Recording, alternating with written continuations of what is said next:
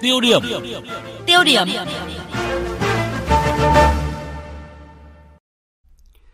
Thưa quý vị và các bạn, chỉ còn chưa đầy một tháng nữa là đến Tết Nguyên đán. Đây là thời điểm vàng của các loại hàng giả, hàng nhái tung hoành trên thị trường. Thực tế đã có nhiều văn bản quy phạm pháp luật trong hoạt động quản lý thị trường và có đến 6 ngành chức năng tham gia kiểm soát xử lý vi phạm trong lĩnh vực này. Thế nhưng tình hình vẫn chưa có nhiều chuyển biến rõ rệt. Hàng giả, hàng nhái vẫn tràn lan từ những phiên chợ quê đến những cửa hàng tạp hóa phố huyện. Ngay cả những cửa hàng lớn, những trung tâm thương mại sang trọng, nếu không đủ tin tưởng, người tiêu dùng vẫn phải mua hàng fake.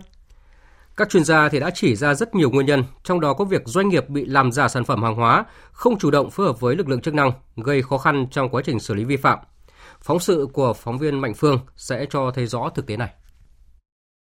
Tết đến gần cũng là thời điểm sản xuất buôn bán hàng giả, hàng nhái diễn ra phức tạp ở khắp nơi trên cả nước. Tại nhiều chợ vùng ven biên giới, lực lượng chức năng đã phát hiện, xử lý nhiều vụ việc vi phạm quyền sở hữu trí tuệ, nhưng hàng giả, hàng nhái vẫn chưa dừng lại. Nhiều thương hiệu nổi tiếng thế giới như Louis Vuitton, Chanel, Dior, Nike, Gucci được bày bán công khai. Trả lời phóng viên, một người bán hàng ở chợ Cốc Lếu, tỉnh Lào Cai cho rằng nhưng chúng tôi là người bán hàng đấy thì chúng tôi lấy hàng cũng không phân biệt được hàng chính hãng và hàng không chính hãng cái này tôi muốn là có một ờ, cái người cung cấp hàng chúng tôi cái nhà cung cấp hàng chúng tôi hướng dẫn cho chúng tôi biết đâu là hàng thật và đâu là hàng ờ, không chính hãng. Và cho chúng tôi cái số điện thoại để chúng tôi có thể liên hệ với cả cái cơ quan cung cấp hàng cho chúng tôi. Thực tế đang gây khó khăn cho lực lượng chức năng khi xử lý hàng giả hàng nhái, đó là nhiều doanh nghiệp chưa quan tâm giám sát thị trường để phát hiện và ngăn ngừa việc làm giả sản phẩm của mình, thậm chí còn không phối hợp với cơ quan chức năng trong việc kiểm tra, kiểm soát hàng giả, hàng nhái. Ông Đỗ Hoài Nam, đội trưởng đội quản lý thị trường số 1, Cục Quản lý thị trường tỉnh Lào Cai cho biết, một số hãng thương hiệu lớn phối hợp rất tốt với lực lượng quản lý thị trường, tập huấn, hướng dẫn lực lượng chức năng phân biệt, phát hiện hàng giả, hàng nhái. Tuy nhiên, vẫn còn một số hãng chưa phối hợp nên quá trình xử lý gặp rất nhiều khó khăn. Khi mà các đại diện chủ thể quyền họ tích cực phối hợp thì mình mới xử lý dễ. Vì nhiều những trường hợp là phải thông qua họ để xác định là nó có xâm phạm về sở hữu hay xâm phạm về đấy không. Có một số cái sản phẩm ví dụ như về gạch, men, sành sứ thì họ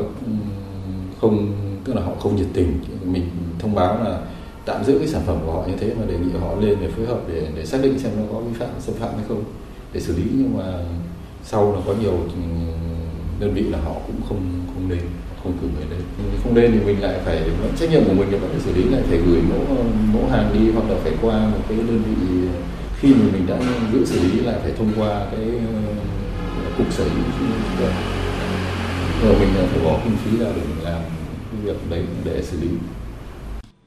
Hiện việc xử lý tội phạm, xâm phạm quyền sở hữu trí tuệ gặp nhiều khó khăn, bất cập vì thường chỉ xử lý được bằng biện pháp dân sự hoặc xử phạt hành chính. Có nhiều nguyên nhân nhưng trong đó có trách nhiệm phối hợp của doanh nghiệp với lực lượng chức năng trong việc xử lý vi phạm chưa chặt chẽ nên công tác đấu tranh phòng chống hàng giả hàng nhái còn hạn chế. Số lượng các vụ bị khởi tố còn ít. Nhiều vụ việc xử lý hàng giả hàng nhái kéo dài, không xử lý được, gây khó khăn tốn kém cho lực lượng chức năng, chủ yếu vướng ở việc giám định đâu là hàng thật, hàng giả. Ông Đỗ Du Bắc, quyền cục trưởng Cục Quản lý thị trường tỉnh Lào Cai kiến nghị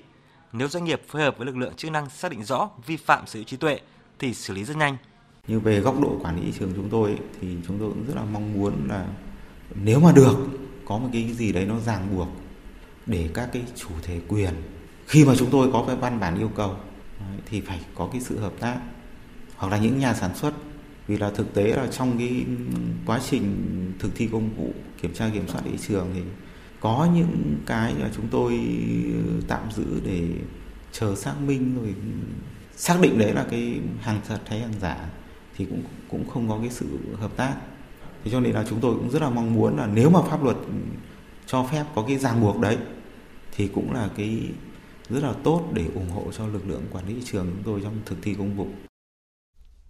Thưa quý vị, thưa các bạn, Nghị định số 98 năm 2020 của Chính phủ mới đây về xử phạt việc sản xuất, buôn bán hàng giả, hàng cấm, hàng sách tay và bảo vệ người tiêu dùng. Chế tài xử phạt đã tăng gấp 5 lần so với trước, đặc biệt mức phạt được áp dụng trên giá trị với hàng thật. Có thể thấy nghị định này đã mạnh tay hơn đối với những đối tượng sản xuất, buôn bán hàng giả, hàng nhái. Thế nhưng để xác định hàng giả, hàng nhái nhanh chóng, chính xác, hỗ trợ tốt cho lực lượng chức năng đang rất cần một văn bản quy định trách nhiệm chủ thể quyền doanh nghiệp trong việc phối hợp với lực lượng chức năng khi mà thực hiện công vụ.